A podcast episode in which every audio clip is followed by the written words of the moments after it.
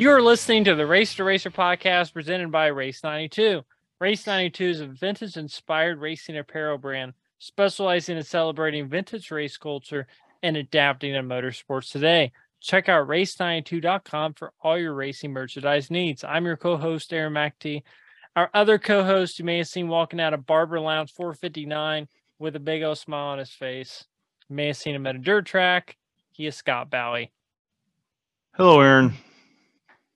How's it going? It's going good. It's going good. Um, it, it is getting colder outside, and you are staying warm. I, I am staying warm. My first obser- I have a couple observations um of you today, and that's the first one. So you're staying I, warm. I am staying warm because of the good folks at Good Guys Heating and Air. Um, they do fine work. Um, hmm. and uh, anybody has any issues or if they need general maintenance on their uh, heating and air systems, please call them. Uh, good guys, heating and air. Absolutely. Um, you know, once again, we had our McGilvery show um, a couple weeks ago. Thanks everyone who came out. We just released that. I think it was last week. Um, we released that one. Um, Jarett Andretti and Gabby Chaves was a great show. Our next show at McGilvery's is planning on being December 6th. So we're working on that one. Should be a good show. Um, I will also mention on which is coming up this week, November 11th and November 12th at the Grant King Race Shops.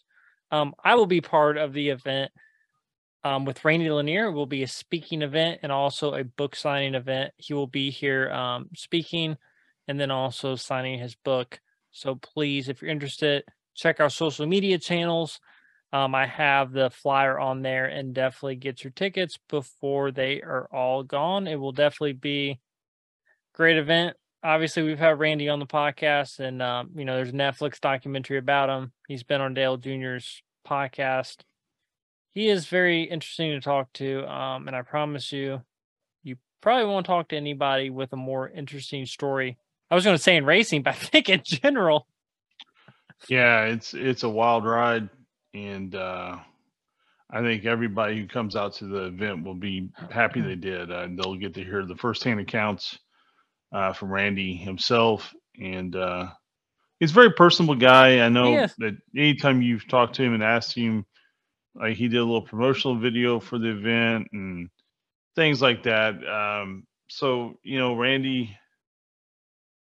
Randy's like so many of us who got uh, I don't know if the word you want to use is greedy or too ambitious or what would you want to say and he got himself in a you know really bad situation and uh but I think he knows that he got a second chance that he didn't think he was going to get and I think he's trying to make the best of it and uh I think it's great that you guys are doing that yeah. that uh speaker series with him um this weekend so uh anybody hasn't bought a ticket wants to go uh, I know ticket sales are close, so call up Grant King shops, make sure you get your tickets, and go out and watch the event.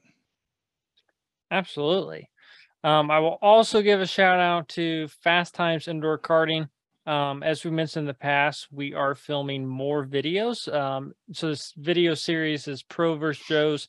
The first one was Mr. Jagger Jones um, who I will also, before saying anything else, he got to test um, his first test Indy Lights car at Sebring on Monday. So he um, will yep. be eager to, you know, hear about how that went. But, you know, I saw some photos posted on social media. Yeah, I know he's really excited. Uh, Monday, of course, everybody will be listening to starting Wednesday, but Monday he uh, got his first laps. Um, a lot of breaking in of the gearbox and the and the transmission and all that. So I think they'll go out and really start trying to run tomorrow. Uh, Cape Motorsports and, and Jagger teamed up, and I I know they're very excited to do it. And mm-hmm. uh, best wishes. Um, you know, this is a it's a big deal, and uh, you know, just talking to him a little bit about it. You know, he's really he's I know Jagger's very excited and he's taking the you know very methodical approach to it and uh, like he does most things. So it'll be um, you know it's it's going to be really interesting to see his progress this year. Um, so yeah, Yeah. So b- back to the fast times. So um, we actually just filmed another video with fast times this past week. uh, This past week, last week, um, with Jimmy Kite, which we'll be releasing, I think, later this week. Um, you actually weren't at that one, um, but it it was a great. I mean, it was it was really good video. I think everyone will enjoy it.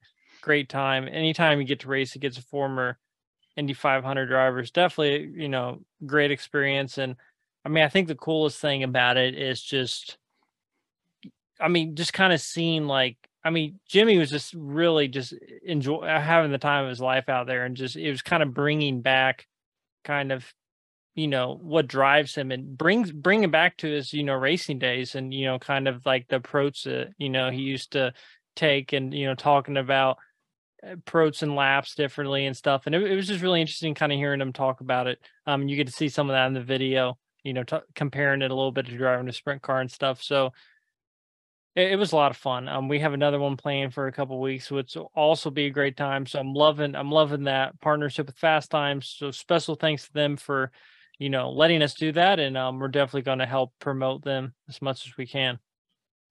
yeah. I thought it was really interesting too. Is you had um, a gentleman who's been a giant fan of Jimmy uh, since you know when Jimmy first started, um, Yeah. especially in IndyCar. I don't know if he was a fan before that. I assume he was, but uh, and he got to race against somebody that he respects so much. So that was really, I thought, really cool that you got to be able to do something like that for someone. Uh, Jacob got to do it. Jacob was pretty fast again. Yeah. And uh, so yeah, I think it's a neat series. I I, I get to see the videos after, after you put them together, and it's really fun to to watch them. And I think it's uh like you said, like Jimmy was very excited to do it, and uh, that's cool because Jimmy's a really cool guy, and I'm glad he's having fun. He's ready to go back. I mean, he was sending me text messages the next day saying that he was driving home, like running laps through his head, like, where can I be faster? Right, So I promise you that next time he goes there, that lap time is going to go down a lot, or a right. decent amount. That's right. But you know, speaking of that, and you will see from the video, Jagger Jones still has top time. So Track appeared to be a lot different this time. did. Uh, a lot slicker. It was a lot slicker, a lot harder to get grip. So uh, it's a little hard to compare apples to apples in these deals. But uh, no, I think it, I think it's awesome that you're you're doing this. So I think it's cool. Yeah, so I mean, anyone who wants to have you know racing experience, please go to Fast Times. Great place. And really, I mean, it gives it's. i mean, it's. I think it's really the the best um feeling of, or being close to being a race car driver, right? That you can get without actually going out and becoming a race car driver. You know, Right. paying paying a lot of money. So just to you know to do one eight minute race um you definitely it's a workout it's a lot more workout than a lot of people realize um and just turn after turn and you, they go 45 mile an hour so it's um it's a big workout you you're you're pretty tired afterwards i can promise you that That's a tight track. I mean, tight uh, very tight yep but you can you can go wide open in some spots, and and it uh, it does, man. I mean, the steering on those things look to be pretty heavy.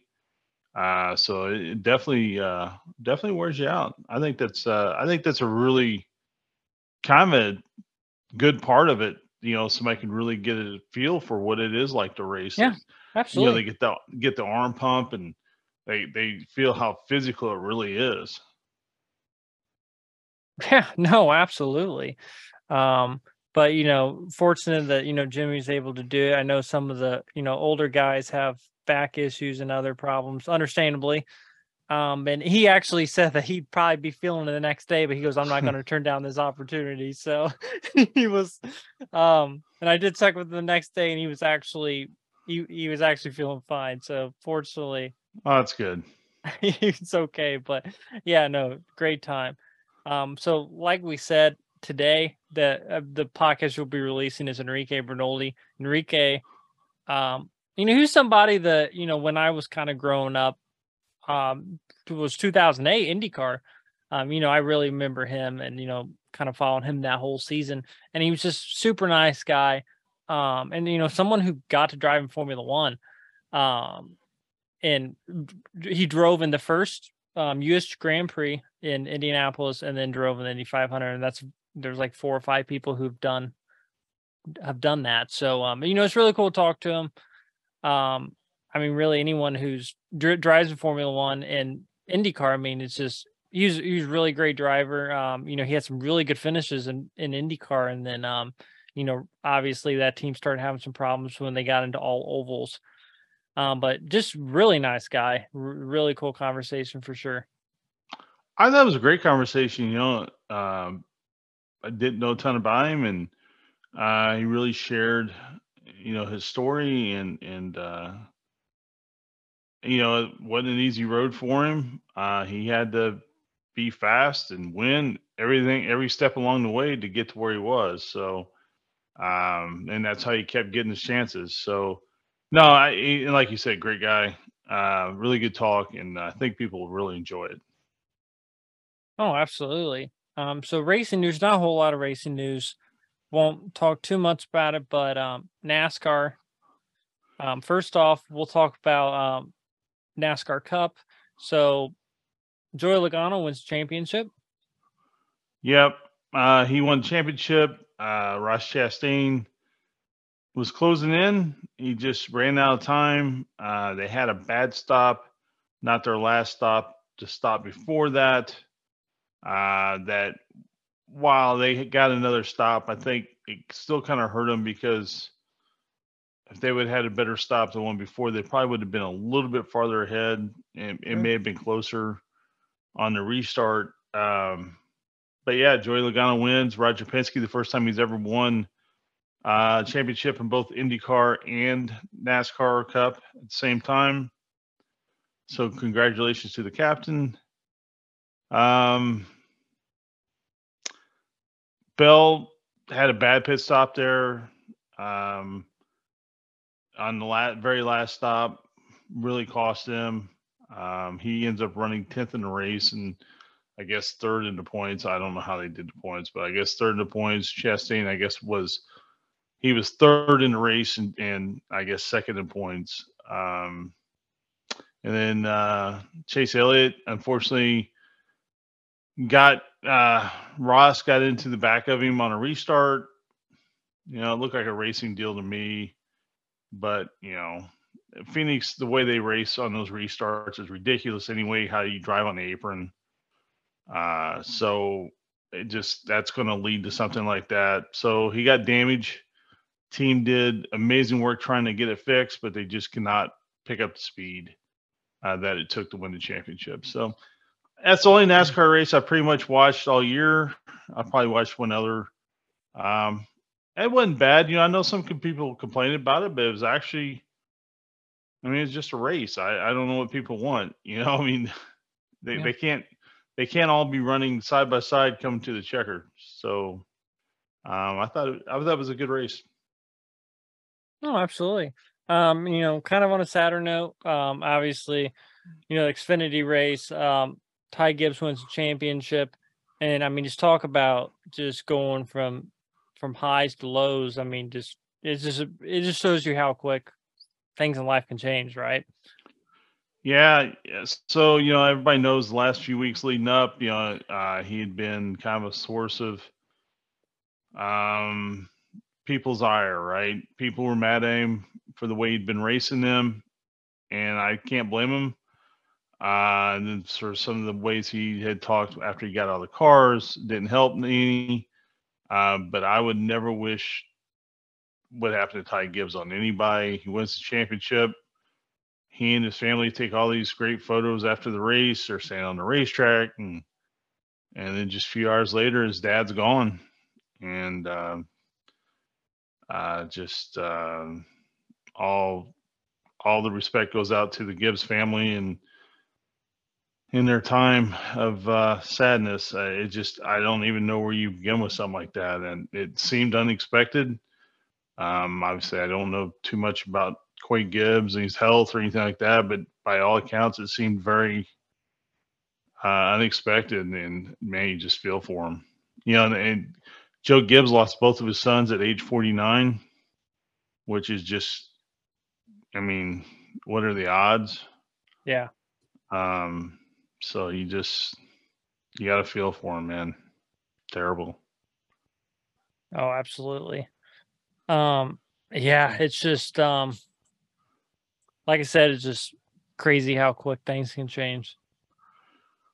Yeah, I mean, right? Yeah, I, I don't know any other way that you can put it. I mean, it's just one moment life is you think it's one way, and then the next moment it's not what you was a moment ago, and it don't even resemble what it was a moment ago. No. And, um.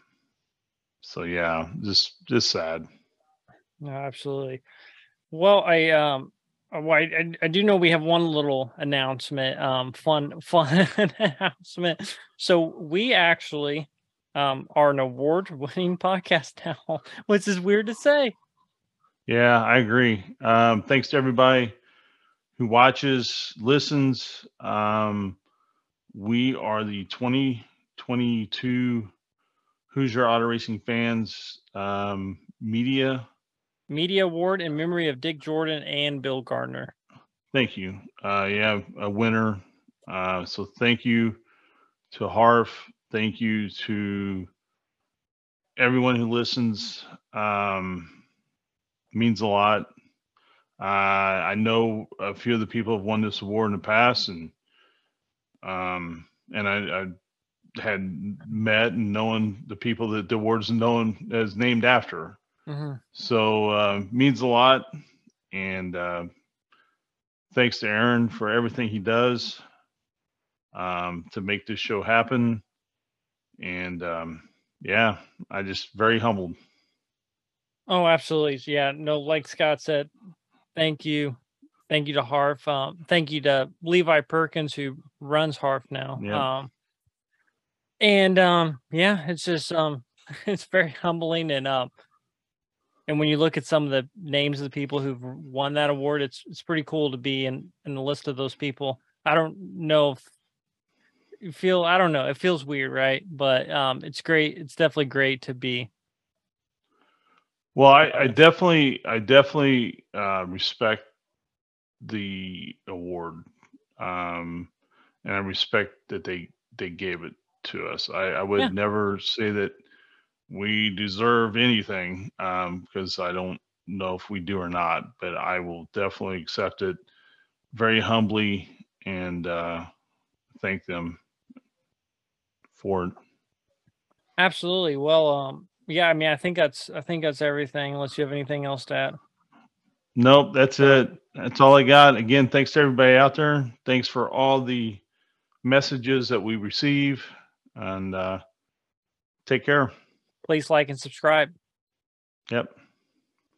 And um, yep, hope everyone has a great week. Our guest today drove for the Arrows Formula One team and drove in the 2008 Indianapolis 500.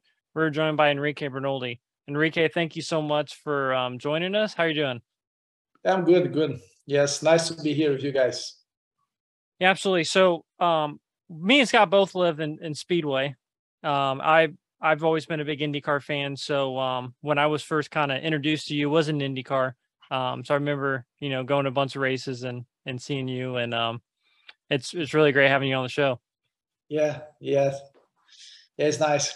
Yeah, good times. So, talk a little bit about how you first got interested in racing. Well, I started uh, age of seven. Uh, I got a a go kart as a birthday gift from my father, Mhm. and started going to the weekends to the local racetrack in Brazil, in my hometown Curitiba. And yeah, then I started driving. Me and my cousins, we started going every weekend. I started getting a little bit better, started doing local races, and from there, it went. Uh, yeah, all the way to up to here. You know, that uh, never meant to be a career, but as I started to drive well, and the more I got better, the more I like it. Let's say this way. What So was it that you wanted? What was it that you wanted uh, besides the go kart? When I was seven, my father had. I was I was in love with horses. My father had some Yeah. Some racing horses, and I wanted to be a jockey. Uh, would never work because I grew too tall. junkie to be a jockey now, especially. And uh, yes, so I went. I started riding horses when I was like three, and I wanted to be a jockey. And the go kart sort of like landed in my lap because my cousins they wanted, and it was sort of like a family thing as, a, as an activity for a weekend. And uh, clearly, I had more talent to be a racing driver than to be a jockey, and that's how we end up here. Yes. There's not many things in the world I would say are much safer or much uh, more dangerous than uh, racing, but I would say being a jockey would rank up there as one of a more dangerous occupation. That, I, I agree with you. Yes, the the car is very fast. Yes, but if I press the gas, it go go fast. If I brake, it brakes. If I turn, it turns. Unless you have a mechanical failure or you have a crash or you do a mistake, you sort of control your destiny. The horse is uh, some something alive. You know, it's an animal alive, and and the by my own experience, the better the horse is, more aggressive he is, you know, more alive he is. So it's difficult to control him. so what point in your in your kart racing did you realize like this is something I want to do for a living? And when did um like I'm guessing like your first like goal was to probably be in Formula One, right? At some point. Yes. Uh, growing up in Brazil, you know, uh, Formula One was is the most popular in Brazil. Um, I would say when I was in a level that I could win races at national level, which was when I was around 9, 10, I started to think, wow, I want to be a race car driver. And, but I never really, I was sort of like doing the best out of every race because it is a very expensive sport. Uh, we needed to find sponsors, and luckily, every time uh, I had a chance to get a sponsor, I did well in the races. And uh, uh, my father and we start to realize that if I was under pressure, I would I would perform well. So that's how it's been in my whole career. And once I was winning, I became national Brazilian national champion in go kart by age of 11, and then I really thought oh, maybe I have a chance, you know. Right. So, um, I mean, talk a little bit about well, what was the series that you? I mean, because now they have what like Formula Three, Formula Two. Like, what was the series before Formula One back then? well, uh, I I won uh, two times the national championship in Brazil in karting, mm-hmm. and I was getting close to be 16 years old. Um, so that's normally at the time when you start driving racing cars. And I had two cho- two choices. I could either do a Formula Chevrolet, which is uh, like a Opel Formula Chevrolet in Brazil, uh, a little bit more advanced than a Formula Ford, a little bit more power, or I could go to Europe. And I had a sponsor that agreed to give me a chance for one year in Europe and or in Brazil. And my father said to me, like, I think you should go to Europe and you should go to the European Formula Renault we knew no one. We didn't know any European teams or anything like that. We had friends that I had friends that which were a little bit older than mine. Um, for instance, like um, a guy that died already, he passed in 90, 95 with a Formula 3000 crash, which is Formula 2 now. Uh, so um, I ended up being in the in Formula Renault in the same team that Tony Kanaan used to mm-hmm. race in Italian Formula 3 in Europe. Hmm. And I knew Tony since I was seven years old. So he was in Formula 3. I joined the team in the Formula Renault. And that was like, I had this one shot with this sponsor, and I go to Europe and I wins the I win the European Championship in Formula Renault, which would be equivalent to a Formula 4, okay. Formula 4 these days. So then once I won the championship in my first year, Renault, they had a works team racing the British Formula 3, and they took me to their team, and I never stopped. So things went work out well. How in uh, how intense is that European Formula circuit? It is very intense. It is. Uh, I think, you know, I think if you want to be a Formula One driver, you need to win in Europe. It's very hard to race somewhere else even if you race in, in let's say you race in IndyCar, you race in Formula Nippon, you you you might have a chance, yes, but I wow. believe you're uh, sorry. No, I was going to say, well, the I think we saw with Colton Herta, you you definitely it does you you do have to race in Europe now. Yes, with the with all so. the points and everything. Did they not have the points system like no, that back then? No, or? no, my time no. Uh, I was entitled to drive Formula One when I was uh, 18 because I finished top three in Macau my 1st mm-hmm. year, which is in Formula Three. So I could be entitled for the super license. And at the time with about the points, they didn't exist that. Um, if you ask me if I think it's right, I don't know. Right. I think some drivers are good enough and they don't have the points. Sure. Because for you to get the points, you need to be also in the right teams before. Uh, unfortunately, in our sport, not always the best one, the fastest one win. You have to also to be at the right time with the right team. So talking about my talking about my career, that's how we how we went. And uh, to race when I went to Europe, it was good. Yes, it was difficult. Yes, also, but the go kart in Brazil was very strong. So because imagine that when I started age of seven, at the time we didn't have like mini cars, micro cars, junior, whatever, all the categories. It was junior category from seven to fourteen.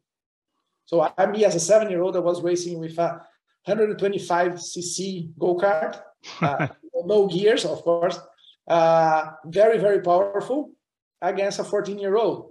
And by the time I was like 10, I was racing against Tony Kanaan, Helio Castroneves, which they were 14. Hmm. So imagine how hard that was.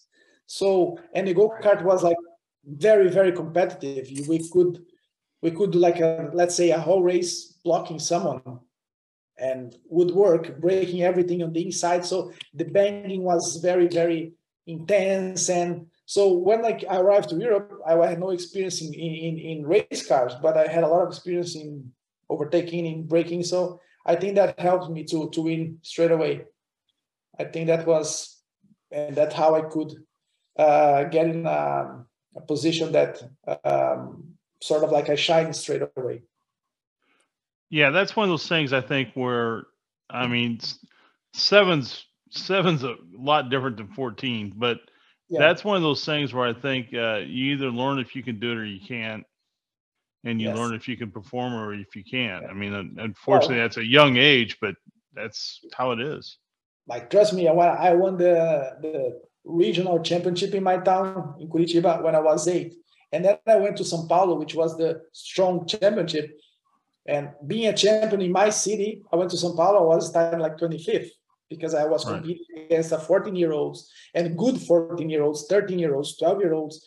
And I was like eight side. By the time I was 10, after being beaten by one full year, I could start matching them. And I learned, let's say, in the hard way. And right. yeah, and I, I honestly I didn't like going there. My father was pushing me, I didn't like going there, but once I started winning, that that's why I said at the beginning, I started liking.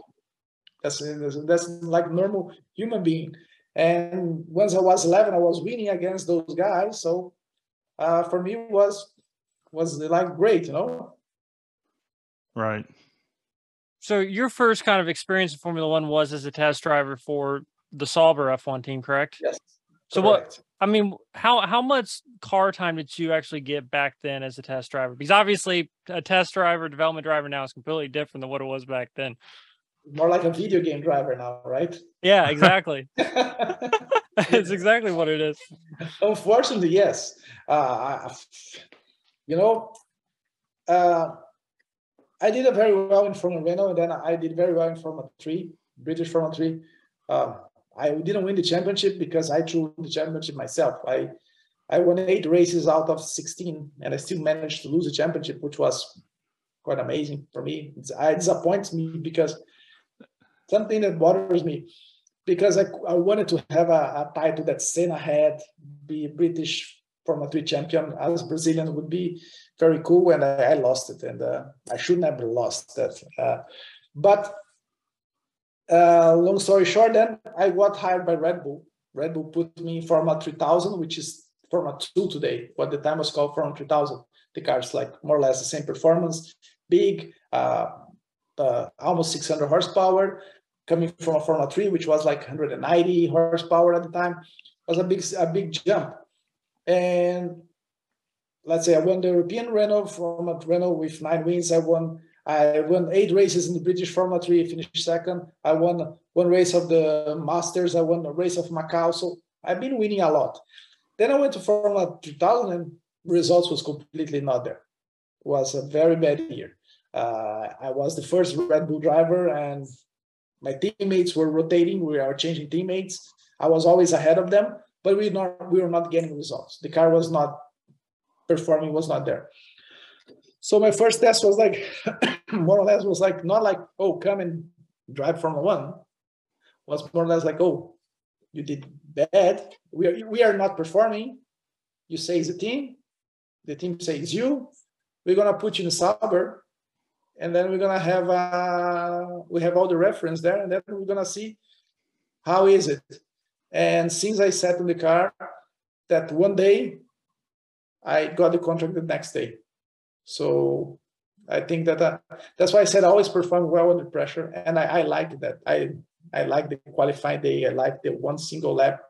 I like those things. So that uh, that after the test they signed me, and I with Sauber. let's say I did uh, I did like I would say maybe eight thousand kilometers testing the first year, hmm. which is quite good. I think gave me a, a, bit of experience. Yeah. Yeah. That's a, that's a few laps. Yeah. Like, about, like we said, a little more than what they do now. yeah. But that, that's, com- that's almost nothing compared when I, after uh, Arrows went bankrupt, I became BAR Honda test driver. And there was miles. There, I think the first year I did 18,000 miles 18,000 wow. kilometers testing. And uh, I said, I remember I said, oh, I'm, I'm very tired. Um, sometimes, you know, was difficult and to do all the promotions, to do all the events and 18,000 kilometers. And I said, maybe I will drive, maybe, maybe let's see how, how we can go. They say, yes, you did too much this year next year we're going to try to do a little bit less and i end up doing 22000 so even more. By less they meant they meant more. Yeah. Yeah it's like uh, yes uh, i think one day in mugello which is a very very physical track with the cars at the time with the v10 engine it was very physical and i think i did uh, something like 151 laps which would oh, be wow like 900 kilometers, which is almost like three race distance in one day. It was, um, yeah, was all day in the car, more or less. Oh wow! So uh, talk a little bit about. So I mean, 2001, obviously your your first year in Formula One. Um, I mean, I'm sure. I mean, at that point, I mean, you're the top of the sport. Like you can't you can't get any bigger than that. Um, oh. I mean, just you know, and it may not have been the season necessarily you were looking for, but I'm guessing, I mean, obviously you're racing against, you know, Michael Schumacher and, you know, just legends of the sport. And I'm sure it's just a surreal moment for you, right? Yes. Well, to the year 99, end of 99 and then 2000, I was test driver for Sauber. Sorry, I have I have a cold, not, not COVID though. hey, we can't get we can't get it through the computer yeah, screen. We can get it. yeah. you know, um, I, I yes, since um, this week I'm not feeling very well, but uh, the thing is that uh, we saw when I'm when I'm by number of factors I couldn't get a drive with Sauber. Then we went to we had some options which would be Prost or or Minardi, and we end up in other arrows, which I didn't even think of.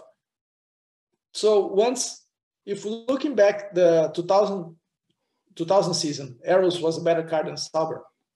They finished higher up in the championship. So my manager, my agent at the time, which was Helm, Dr. Helmut Marko, we said, oh, maybe we end up even in a better car. Yeah, winter series was good. Like the in the winter testing was good, and we went to Australia very optimistic. Of course, we knew the challenge at the time was very hard for smaller teams because we could only score points top six. So it was very, very difficult. And with all the tests allowed as it was, so all those miles that I told you, uh, imagine that teams that had more budget, like Ferrari, McLaren, uh, Williams, BMW, they would test more. They would have more stuff. So their car automatically would also break less, be more reliable, and um, part the performance was was was was better. So the the car wasn't that so good. The engine was really really on a weak side. It was called Asiatech, but that was the Peugeot engine. And we at some races we end up like when the BMW really they start to get better. We were driving with something like almost 2,000 revs less than them. They were already mm. on the 18,000. We were still on the 16 points, 16,600. So it was a difficult season, yes. So by the mid of the season, my Red Bull said to be like, I think that car is difficult to score a point would be very hard. So I think the way that you can show how fast you are is beating your teammate. And my teammate was Verstappen, not Max, the father, of course. right. That was more or less that's what all we could do to try to beat each other in qualifiers. Now, I mean, early 2000s really is iconic era Formula One. First off, I mean, the sounds of the cars. Um, I, I, love those sounds. Some people it's love or hate, right? But I mean, another thing you hear people talk about is just like how like you know the drivers like teammates like didn't get along and like how everyone was just kind of like distant and like they would have drivers like on different floors of media centers and i mean was it really like that or like what do you think it really was? I, I i believe that at that time the drivers were not friends at all uh, we would say hi some of them we would cross in a corridor and not even say hi. it happened. Well, happened to me many times, and not that I wanted to make friendship. We we we had a saying that well, okay, I go to the racetrack. I bring my friends to the racetrack. I don't go to the racetrack to make friends. Right. And once you actually, it's to say that uh, oh, I think now with the media, social media, with the sponsors being so much involved, I think they have to be more in a good in good terms. Also, there are, there's a lot there are a lot more uh, team orders, uh, but honestly, I felt my teammate was my first enemy always in my career, and I experienced that once with Verstappen, with Frentzen in the second year. So yeah, it was I was not looking forward to friendship. I was looking forward to be as fast as I could and mainly to be faster than them. Right. Being honest. I think these days they are more like in a better in better terms. Uh, I don't know if that's true or that's what you have to say, but you know, if your teammate keeps beating you, I think you're gonna run out, gonna end up with jobless very soon. right. Right. If you're running second on the team, that's yes. not good. No. Unless they tell you to run second. Yeah, but it's you know. uh you know it's not very yeah, I think I think at that time also um yes, I think the rivalry was a little bit higher maybe. Sure. The yeah. um yeah, I mean, now with like obviously, I mean, what do you think about the current state of Formula One? I mean, obviously, it. I mean, in America, it's bigger probably than it's ever been. I mean, Nef the Netflix documentary has done yeah. so much for it. Um, I mean, what do you think really about the? I mean, do you think it's going the right direction? I think I think Formula One is really growing in the United States. Um, mm-hmm. Compared to when I when I used to racing Formula One, uh, all the years that I also when I've been a test driver and I used to come to the uh, to the US Grand Prix um, also, when I was in IndyCar, people didn't really care that I was an ex Formula One driver. They, they, they didn't. And now uh, I was in Texas um, last week because I work for FIA, hmm. and I was in a dinner, and um, most people in the dinner was were they were Americans, and all the questions were about my time in Formula One, and I also racing IndyCar. Right. They were not interested at all. They mm. were Formula One. Formula One. How was it? They, they knew about the V10 engines. They knew about those things and things that when I came here uh, to race, people didn't bother about Formula One. Right.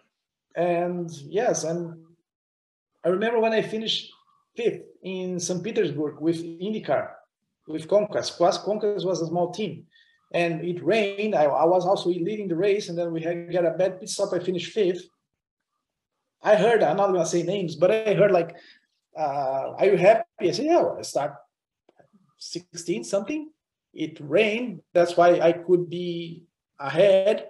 Uh, could almost had a chance to win the race. And they say, yeah, you are, um, yeah, um, we don't carry race in Formula One. I heard that from my guy, which was close from my team. We don't carry race Formula One. We don't carry race with Michael Schumacher. You're only going to be respected when you win a race in the ovals. Uh, thank you. Thanks.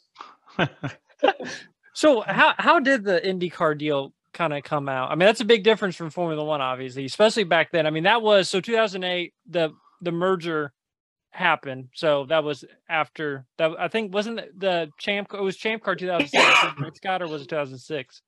I don't 2007. I mean, yeah, I think that was a year after the merger, right? I'm pretty sure. No, no, that was the year of the merger. I was not supposed to race in IndyCar. I was supposed to race in Champ Car. Right. Okay, that makes sense. And uh, that's what I, uh, you know, the things that.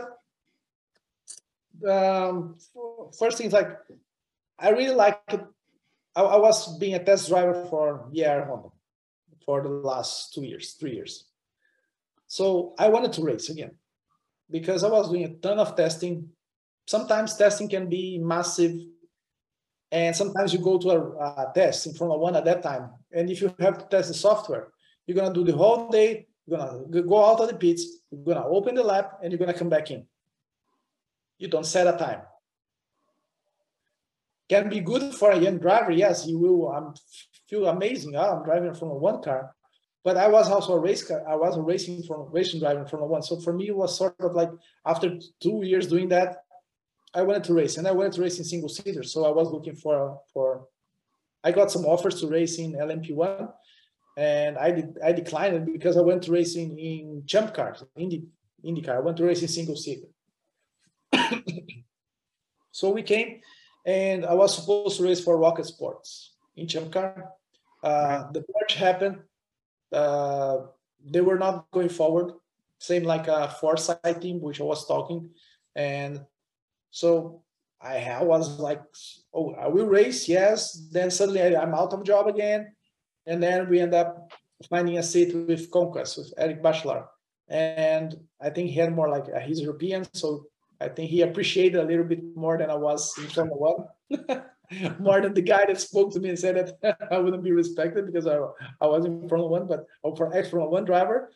But uh, yeah, so that was difficult because we got cars from, uh, for instance, my, my first two races in a oval, uh, Homestead, and Kansas. I raced without a weight jacker. I didn't even know what a weight jacker was. So Homestead was your first time on an oval? Yeah. I did this sort of this rookie test for the guys which were in Champ Car. My team had not a Champ Car team. We didn't have an IRL car.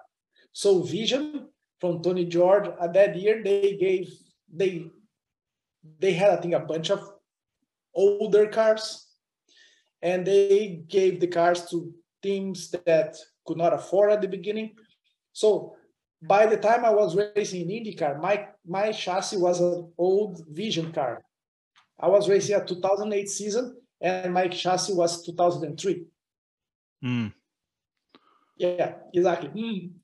Without yeah. a weight, yeah. So, so uh, um, yeah. So we knew it was difficult, and I, I said, okay, I, I, I want to try in, in uh, I would try in a road courses and street courses, and we see what can happen. And let's say was not such a fun thing because ovals was difficult. I felt a little bit uncomfortable, especially the big the ovals, which are a lot of inclination. I never liked the pack racing. This was a little bit from from a Formula One ex Formula One driver was a little bit like like a Russian roulette a little bit. I felt that so yeah, was uh, I was always was not a very nice season for me. Let's be honest. I was always looking forward to the tracks, to the circuits and street courses, and at that time most of the races were in oval, so it was like very stressful. And I mean, the beginning of the season, well, like you were saying, like I mean, so you had St. Pete and Long Beach. You had very good runs in both of those. Um, and then I guess after that was basically all and, and then all ovals. and then yeah, when then we oval start, then oval, oval, oval, then the wheels fell off. Yeah, that was it was right. it was hard. Uh, I think we did uh, fifth at uh, St. Pete, fourth at Long Beach, and I think on the standings I was P6. I was quite okay. Uh, I like the Indy. I don't get me wrong. I I like the Indianapolis. I finished the race. I almost got the rookie of the of the year. Uh, I finished one position behind Will Power. So for that, I think I like it that race. I like it also um, Milwaukee because Milwaukee is flat. So for me, it was like taking two fast turns. For me, it was like I can I could drive fast corners. Uh, so for me, it was two fast turns, and I qualified. I think I qualified top seven with the conquest, which was quite good. Had a bad luck at the start. Oriol Servià touched me, got a, got a puncture. Always go, goes to goes to goes to nothing. Then I had a good run also in Edmonton, but uh, touched myself with Briscoe. Uh, was top five, and and uh, that season went you know went well for us. Plus, I broke my hand at the end of the season, and then that's it. So, talk a little bit of so about Indy just a little bit. So, I mean, how much about the Indy 500 did you really know before that month? Like, did you ever watch Indy 500 or? No, I watched. Yes, of course. I knew that was a lot of. Uh, I knew that I would have a, a, lot of seat time because we could go stay there for three months, uh, three weeks. So I like that. I I enjoyed the the Indianapolis, the whole event. I really enjoy it. I like. I enjoyed the the fact that you can take as much wing off. We went negative, first time I ever never saw a negative wing in a car. For me, it was interesting. It was like a lot of learning, and I, I like it. And for me, it was a great experience because I raced in one direction in Formula One, and then I was driving the track in another direction. It was super great, and then always the fans, uh, great fans, very supportive. The mentality here in, in United States is different. Yeah. Let's say you you are like a driver like me going to Indy. You, I'm not going to qualify top eight. I'm not going to uh, top nine. That's uh, nine. I think something like that. The first guys. Maybe I will qualify not even top 20, but they're all there cheering for you. In Europe, it's more like you win, you win. We like you. You lose. they're always they're always looking for the next world champion. I, I, I always also I had this mentality, and I like really liked that people were cheering. And then on the carb day, a lot of people on the day of the race with the, I felt like the the straight line was like even smaller because so much people. I I, I like it that that that race. I I, I enjoyed. It was such a good experience. Uh, even being from a one driver before, I think Indy 500 is something way above the other races in in the in the calendar of IndyCar. I like it. So I mean, when, when we look at, I mean, so we look at the past ten years. There's been two former Formula One drivers that have won the won the Indy 500, and it seems like road course racers always do really well in the 500. And I mean, you did as well. I mean, you started what 30th and finished 15th, um, or something like that. I mean, which is super impressive, especially in your rookie year. Um, I mean, what is it with that track? Like a lot of we've had a lot of drivers say like they approach that track more like a road course than an yes. oval. Yes, uh, yeah, I finished I think 15 for yeah, yeah, you, yeah. So, and I had one pit stop that I couldn't do it. We could have finished because my teammate parked the car on my pit spot and I had to go through. Oh. Yeah, yeah. Oh my god. Yeah, exactly. and then I had I had to pray for the next yellow to come soon before I run out of gas and before I run out of tire.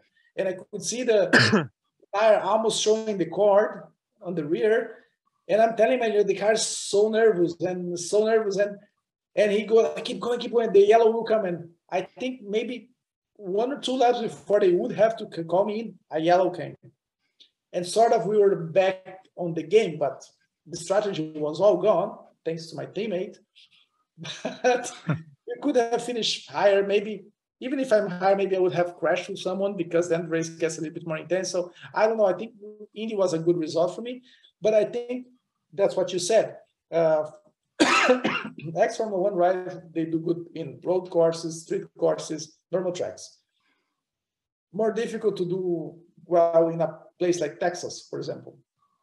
But Indy, why favors us a little bit because it's, it's normal line outside, inside, out. That's what we do in Europe.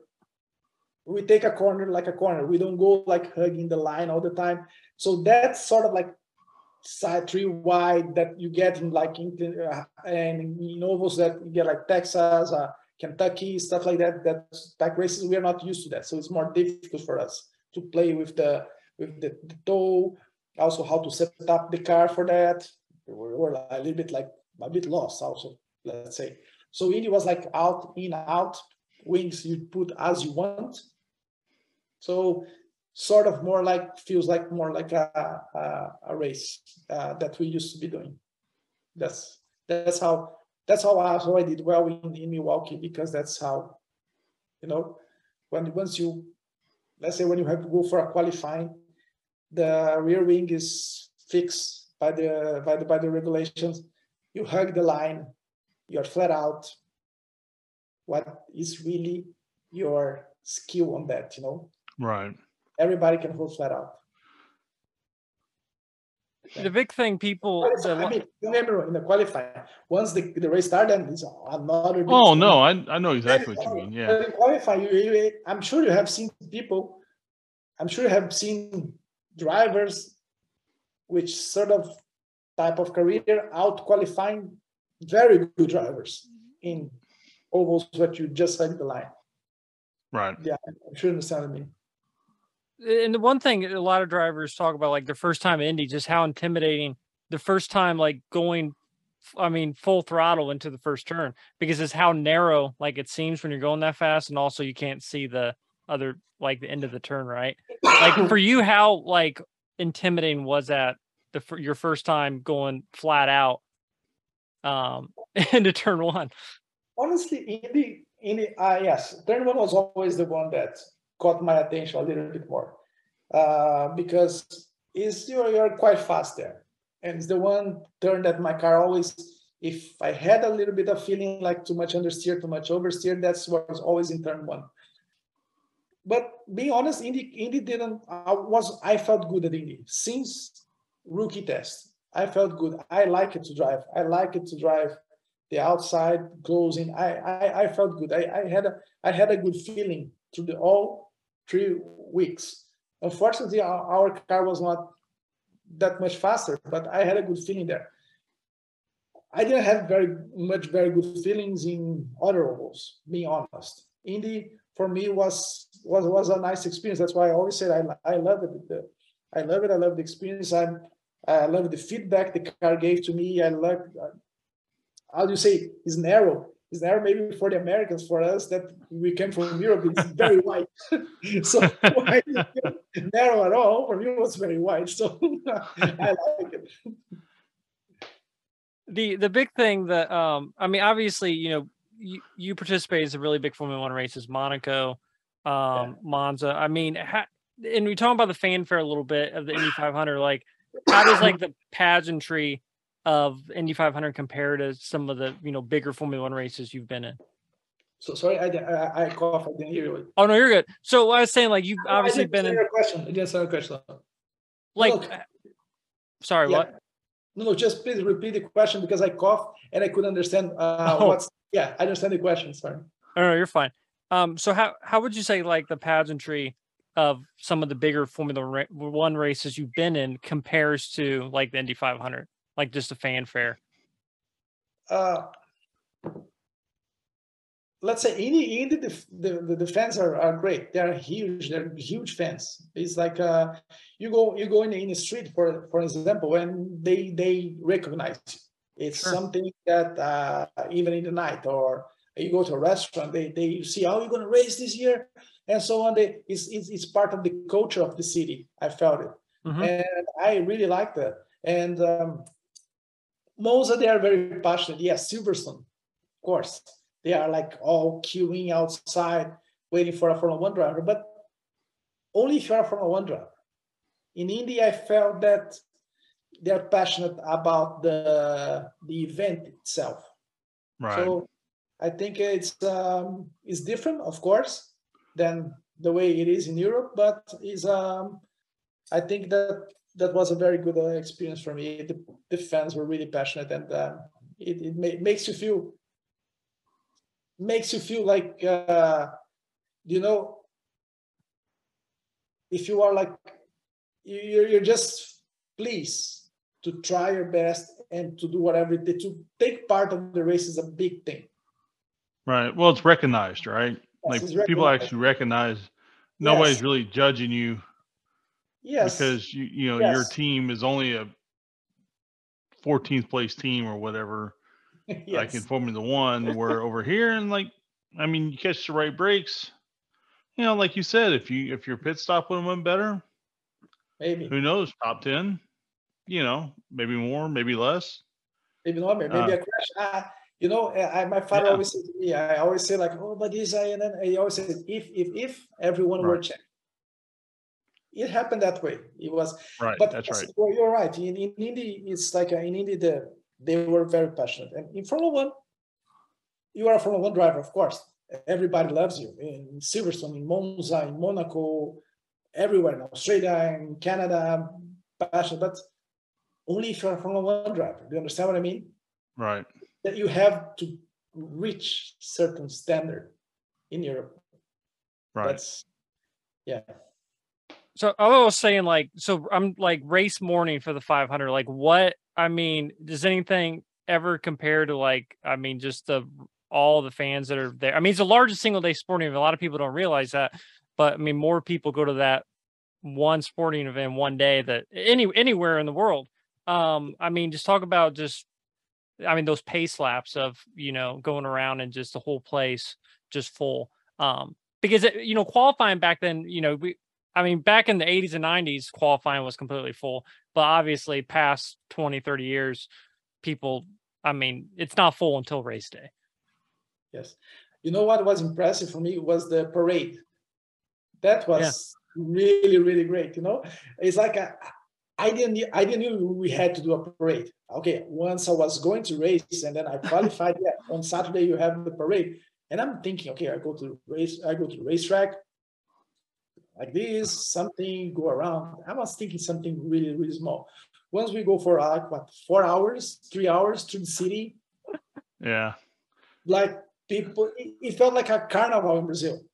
It, it was really really nice. It was nice and and the parade was really good. Also, then of course the race day with all the crowd and the formation lap. Um, the, the parade laps was um, actually it's I was starting the middle middle lane and both rookies beside me.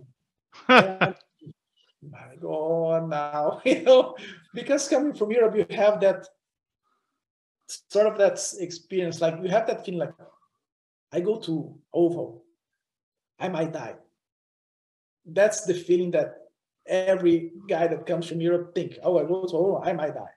And I'm thinking, I'm starting the Indy 500 in the middle between two rookies, and I'm thinking like, yeah, so the like like the hard like, yes. but uh, yeah, he went well. Yes, it was very very interesting. You know, it's funny you say. You know, he's like the second or third person that's talked about the parade. Yeah. What? I said, so, you're the second or third driver, especially a foreign born driver who talked about the parade. The parade is nice. It's really, really yeah. nice. That's funny. It's, it's, an experience that I will never forget. You know, I took my wife with me, my I, I only had one. Uh, my daughter at the time, uh, she was one and a half. We took her with us. She slept in my wife's uh, um, arms, and it, it, was it was really nice. And with the everybody, you know, uh, uh, pro use could see young people, um, more mature people, everybody there. So it, it was great. It was a is as you say, is a, is an event for the city, and the city is really proud of it, and and makes you feel really really good also to race in Indy 500. Right. Some of the other ovals you we race is almost empty, uh, but the Indy 500 is something very very special. Right. And, you know, it's funny you talk about like Formula One drivers, you know, being scared of ovals because that's a big thing now. I mean, IndyCar's really turned into a series for you know drivers after they're done with Formula One to come try. And you know, I know Daniel Ricciardo just made a comment saying something like, you know, he do IndyCar, but he ain't doing ovals.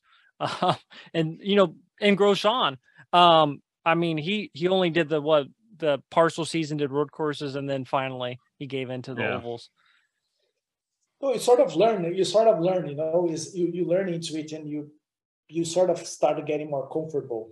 Mm-hmm. You start um, getting more more feedback they can sort of like start talking back to you you know um, but the beginning it is a little bit scary you know because in, let's say in, in formula one we race close to the walls at, at my time was uh, monaco and monaco you got uh, it, it is if you if you have a failure and a brake failure in monaco also you are you're dead but you don't think of that because all the other tracks you have gravel traps, you have everything. And in the oval, the, the wall is there, always beside you. And being honest, I, I, I never felt comfortable going on the on the high on the high uh, high uh, lane. I always sort of like try to hug the the line. So sort of like it's it's it's a it's a actually is more like a stupid thing to do because if you are in inside you spin you, you hit even harder than if you are there. But for me being a more further so for me i, felt, I had the feeling i was like more like safe and i like it to, to stay on the inside. Once we go to a racetrack that the inside doesn't work my god that was a if one day i will get a ultra i know from from where i got from especially without weight jacker the first two races was was like a nightmare but you know. That's crazy. Yeah i can't believe they have a weight jacker on that car. Yeah I, I remember i'm me talking to my engineer like in uh, in homestead i'm saying like he said oh come on you have to keep flat. I'm saying oh, the car I, the car is you guys say loose. I was saying i have oversteer. And he says like um soften your bar. I said the front is already on full stiff and the rear is already on full soft since five laps. And then he goes like, oops, then we don't have anything other two. so, next pit stop, we put down a little bit the front wing. So it was, yeah, that was um, that was a little bit uh, a bit hard, but you know. Sure. Some guys managed better than me. Some guys managed worse. So I wasn't the ballpark. so yeah. So you're um so you're talking about Monaco a little bit. So first off, you know, one of the most famous Monaco races for you, and you know where I'm going with this. I mean, what what's it like having David Guth, David Coulthard? I mean, right behind you for 30 laps. I mean, that's got to be, it's got to be. A, I mean, make laps seem a lot longer than they actually are. Um, because I mean, he was in, you know, a, one of the top teams back then, and you know, because I think penalties or something had him start from the back. It's uh, it was 44 laps actually. Uh, I he until I went to the pits. it's um that day he was the fastest guy on the track. He did the fastest lap when as soon as I pitted. He was in pole position.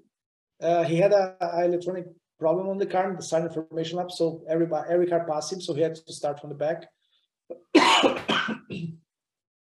Let's say um, it was it was difficult yes but the the whole thing formed in a way that uh, I, I started one position behind my teammate Verstappen, and on the start I passed him, and we sort of like touch, and we didn't have a good relationship at the time. As I said, drivers, especially if teammates, we were not very, very good with, with each other.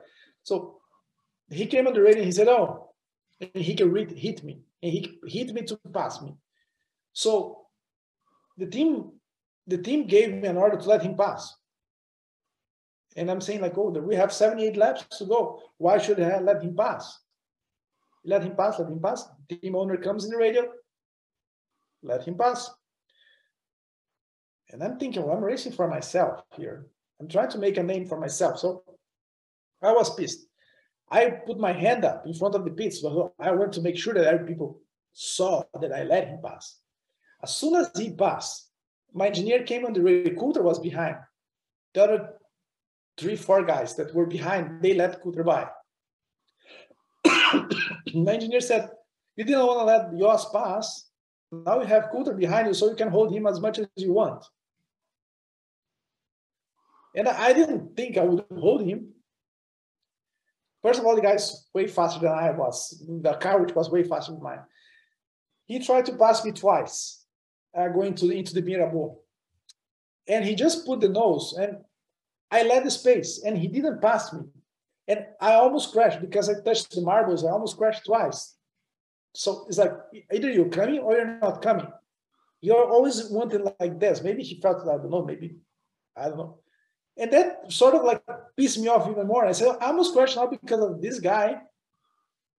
So now you know what? Now you're gonna stay because now I will move my car half a meter to the middle, and I you're not passing anymore. As long as I don't do a mistake, you're not gonna pass.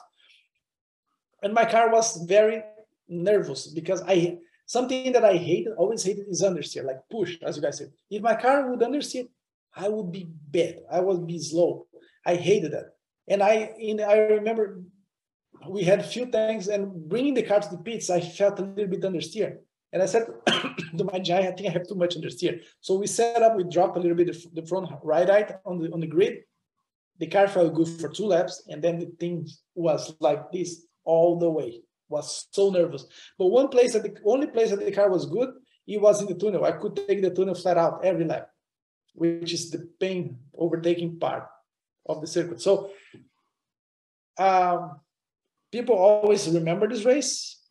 Do I think was my best race in Formula One? I don't think so. I just think what I take from that is that holding him behind was difficult. No, as long as he didn't do a mistake, and I didn't do a mistake. Uh, the track helped me. It's difficult to pass in Monaco. I'm not a Superman to say, oh, I hold him in when you're Monaco helped me. What I take it as a as a as a learning and as a as pride from that race is just that I didn't do a mistake under such a high pressure. Uh, then I managed to keep him behind. Right.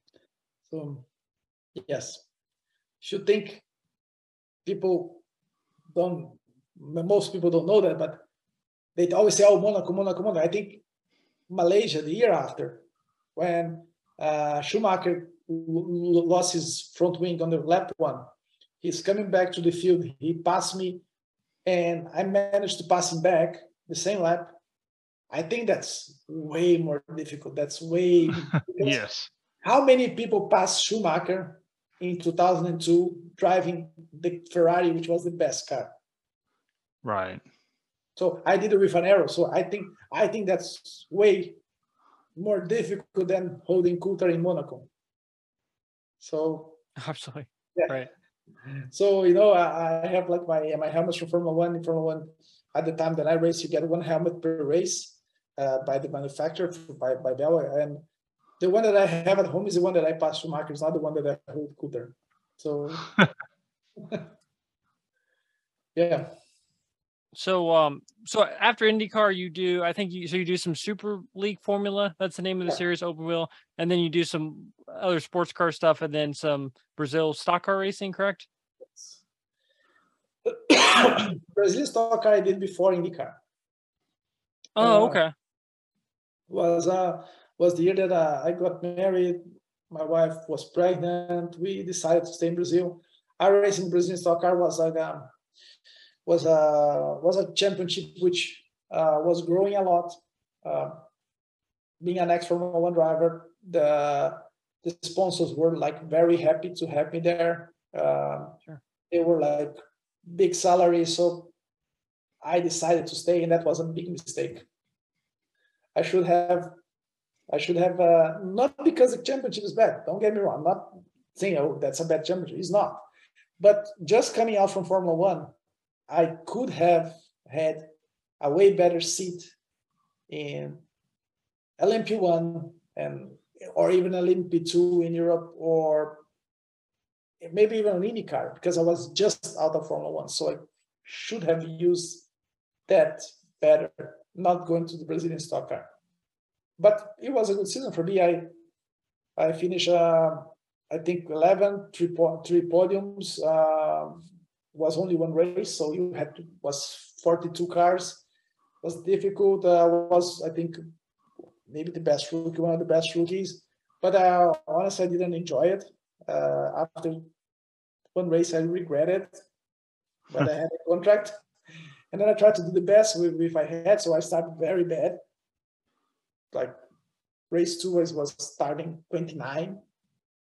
By the time the end of this, season, I was fighting for wins, which was good. But then I came to IndyCar, and that was was uh, I had to to get my fitness back because stock car was not physical at all. Then IndyCar was so heavy, and then uh, yeah. But I think the the stock Brazil stock car was a little bit uh, mistake.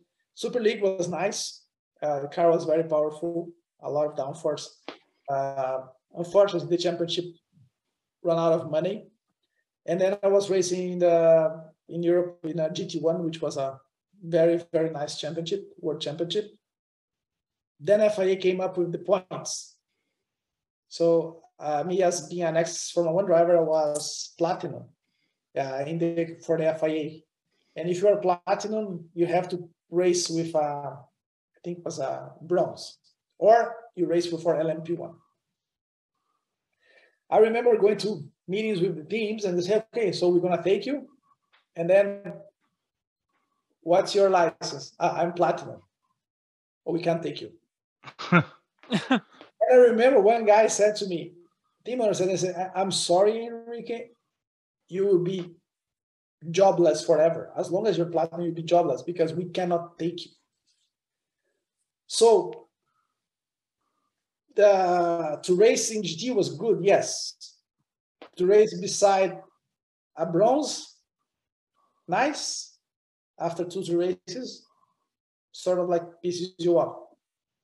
Right. yeah, so that's a little bit how, how it happens and how and also one of the reasons why I retired quite early, honestly.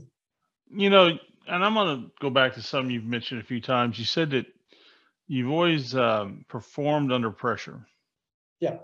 And is there a is there a process that you use, a mindset, or is it just come natural? I think the way I think I think that I got used to it since I was child, since I was an early age, because my parents we could have like a normal life, nothing special. Uh, after two years, when I started to be in a national level in go karting, they couldn't afford anymore. They could afford my local races, regional races, and the first two years, seven years old, eight years old, fine. When I started to race uh, national level, they couldn't. So I always need to get a sponsor. and sponsors for me came like always like, let's do a test. Let's try three races and see how it goes. So I always had this pressure since I was a child. So I grew up having like make or break since early age.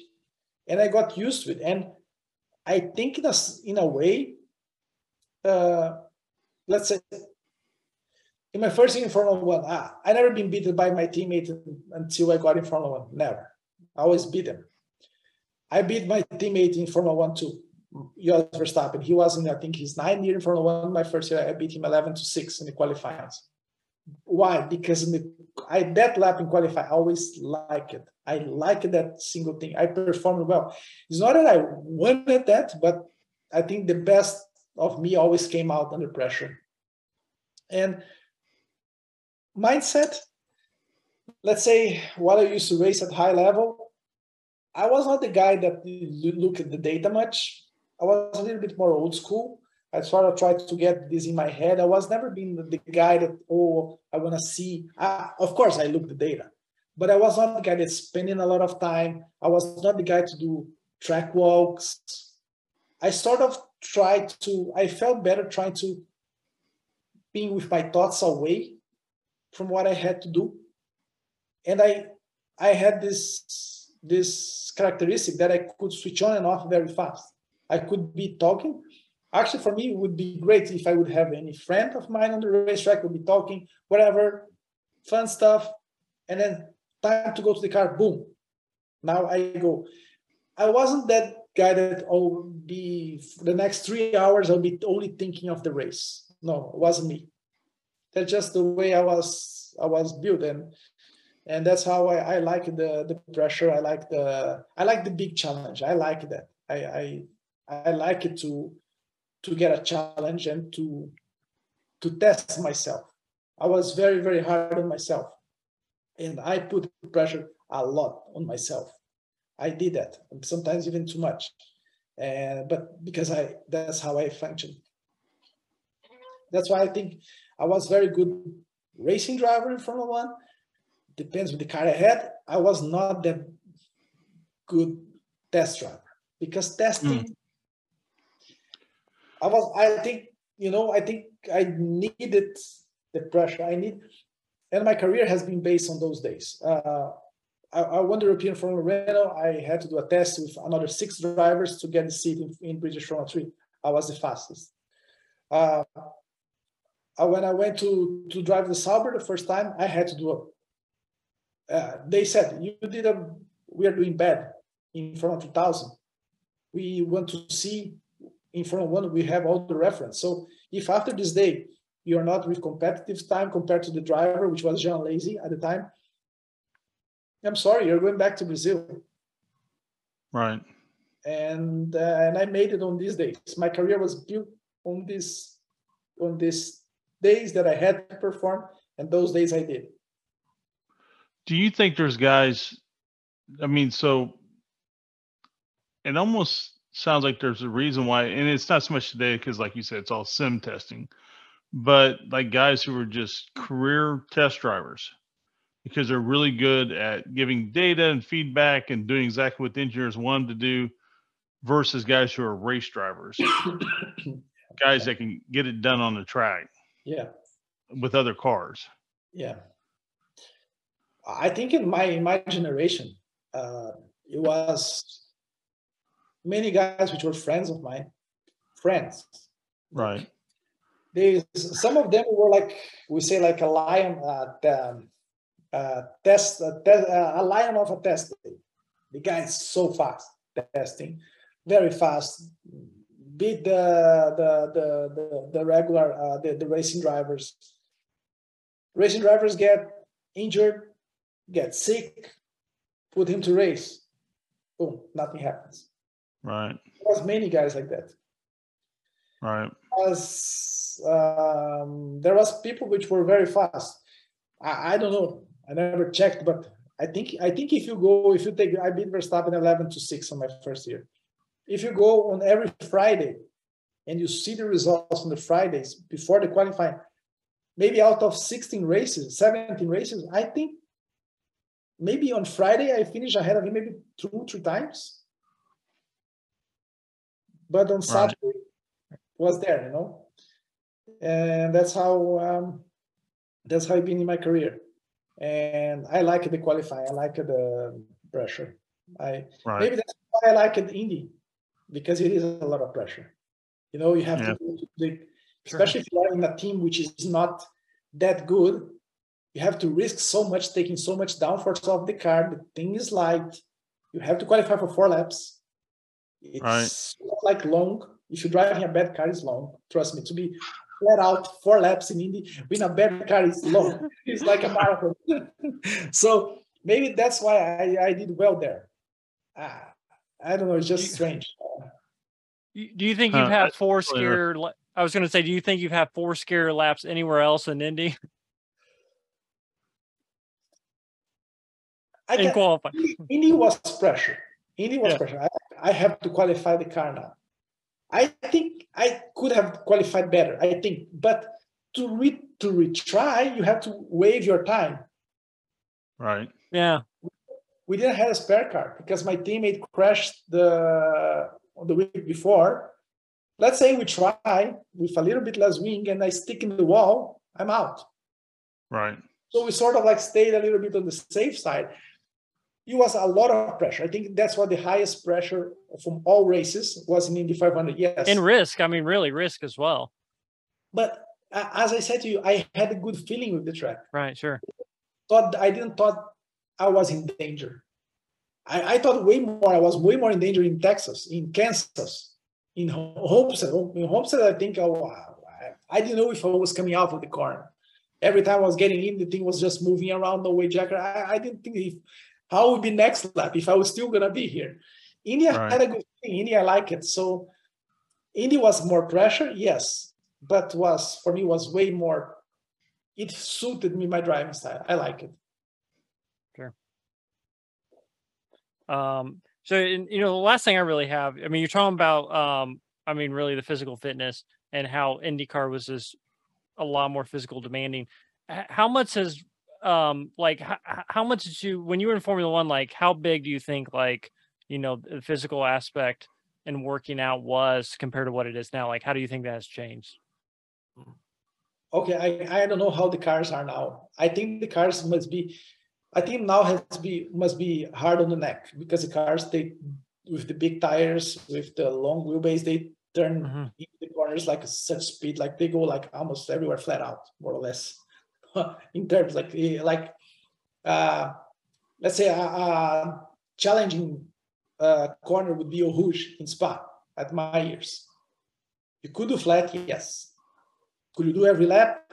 No. So you had it's always a little bit of a attention. Now I think the every lap is flat. I think even in the in the, in the wet is flat. So I think the G force must be very hard on the neck. Sure. Uh, I drove uh, uh, Arrows had no power steering, so Arrows was heavy steering. But the tires were like grooved, so sort of like they, once they start graining, they start to to to to slide a little bit, so it becomes a little bit lighter. IndyCar was really heavy everywhere. Like uh, uh, Watkins Glen was heavy, uh, street courses was heavy. Um, I remember one was really heavy. Uh, Edmonton was heavy, plus bumpy, so bumpy. It was like you would lose your teeth. like like it was like really bumpy. And Iowa, I think Iowa was the heaviest steering I ever felt in my life. Iowa was so heavy, it was crazy. Plus, it's a short oval. You don't have any, you never have a break.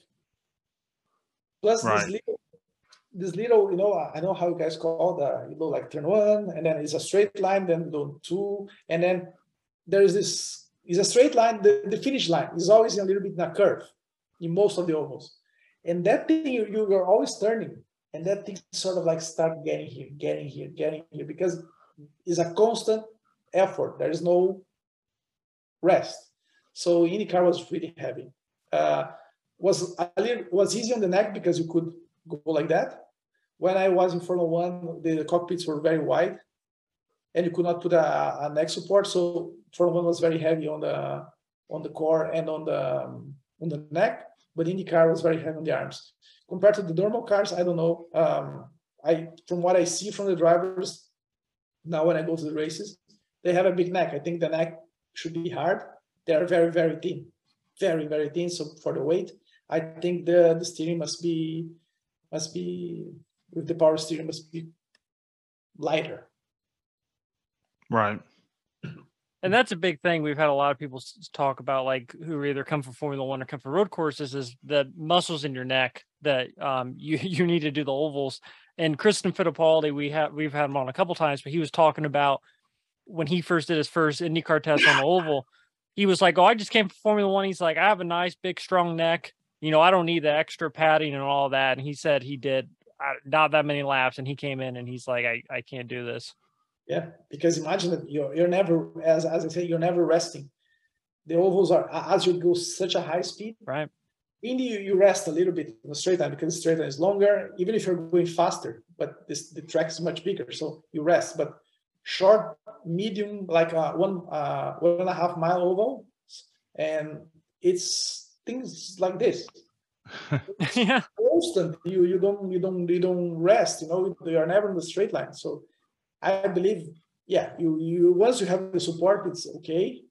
hmm But if your car is like sort of like a little bit nervous, even if you're resting, you're sort of tense. So it's like it's always hard, you know. Right. It's not easy. Um, well, Enrique, I, I don't have anything else. Do you have anything else for him, Scott? Man, I don't. Uh, just uh, absolute pleasure to talk to you.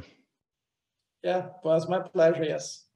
Uh, yeah, it was nice, guys, and good, good memories from especially guys being in India. India is some is a place that I liked a lot. As I said, I raced there both directions. is a track that I I love it, and uh, I love racing Formula One there, and also I loved when I, my the experience that I had in Indy 500 was was great. Now, have you been have you been to Indy since you drove in the 500?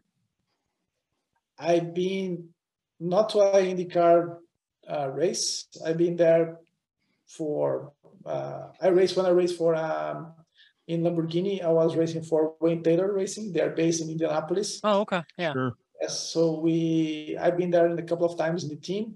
Hmm. Actually, since last time I raced, I haven't been to the speedway, so it's a long Wow. time. Would be nice to get a visit there. Uh, I've never been a guy that watch races. I think when you watch race, the TV is the best place to watch.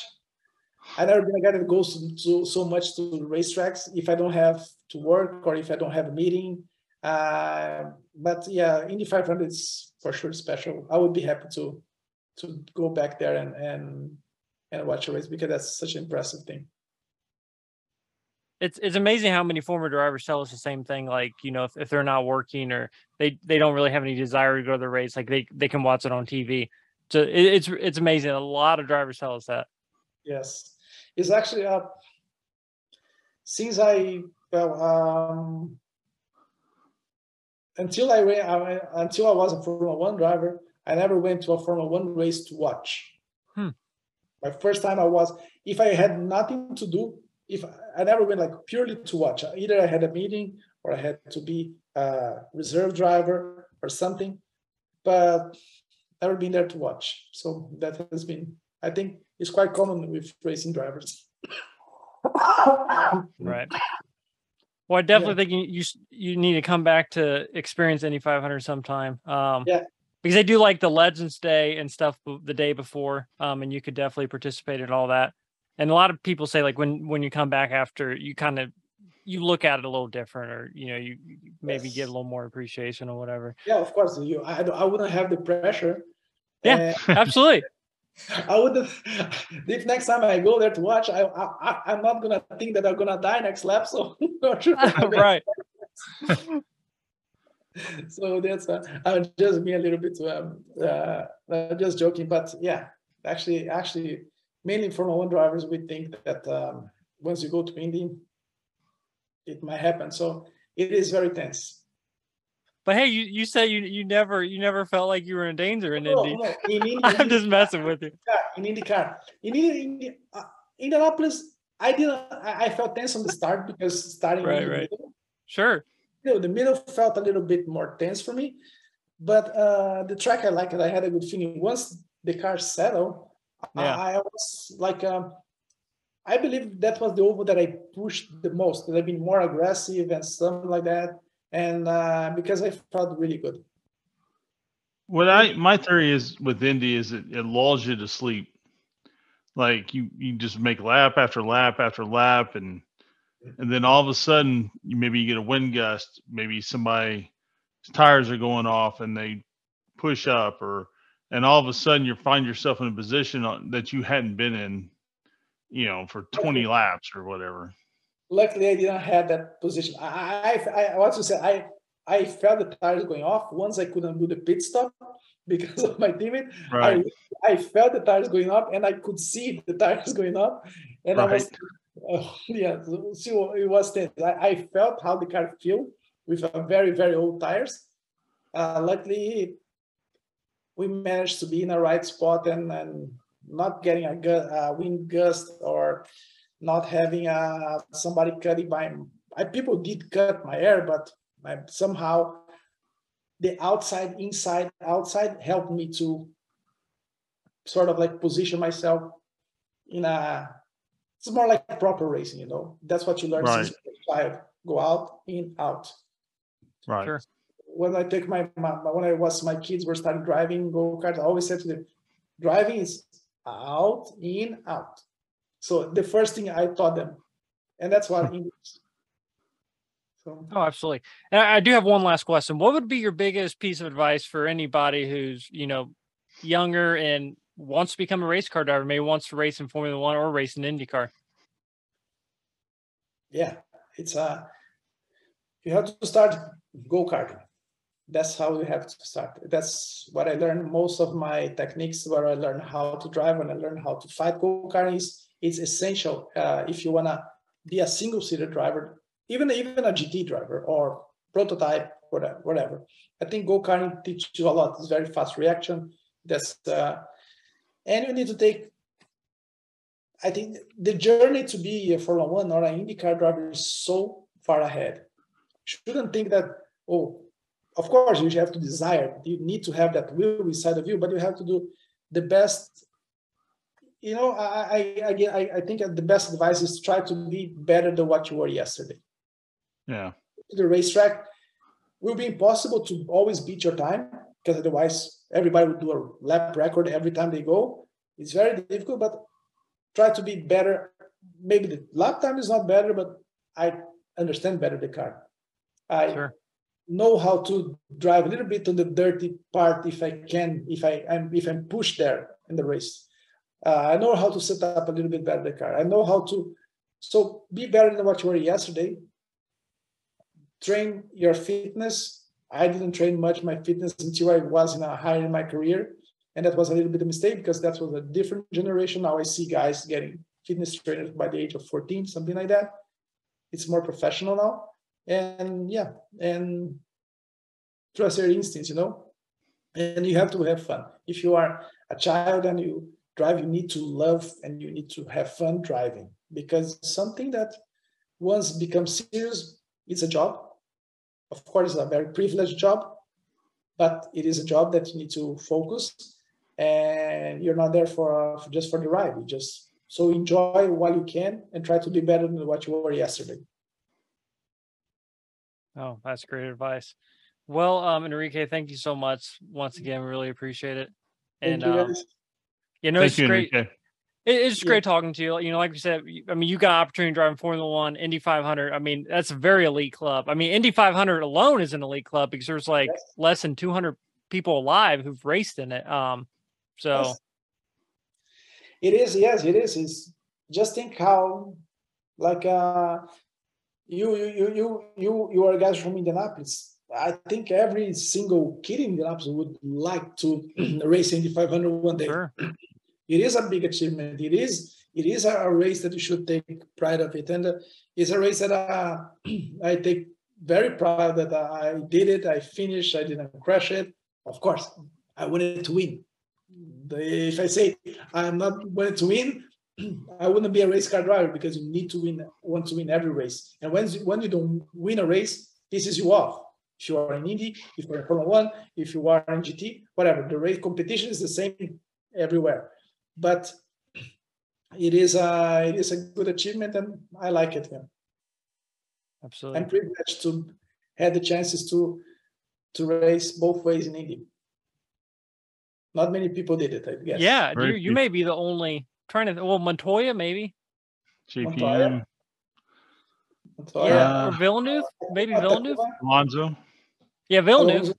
Yeah, Yeah. Villeneuve, Alonso. Yeah. There's been a few uh, then. Takuma, Takuma, Barrichello. Barrichello, Takuma, Yeah, okay. So it's- um, uh, Montoya. Uh, yeah, it's uh, Not many. yeah, not many not at all. yet. It is. It is. It is a.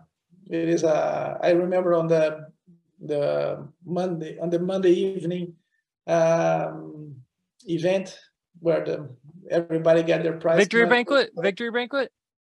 S- Sorry. The victory banquet after the Yes. fight. The yeah. Yes. Exactly. I remember I said, "Wow, I raised both ways, and I'm proud of that." So that was Yep. good. right. No, Yeah. absolutely. Well, um, well, thanks again. We really appreciate it.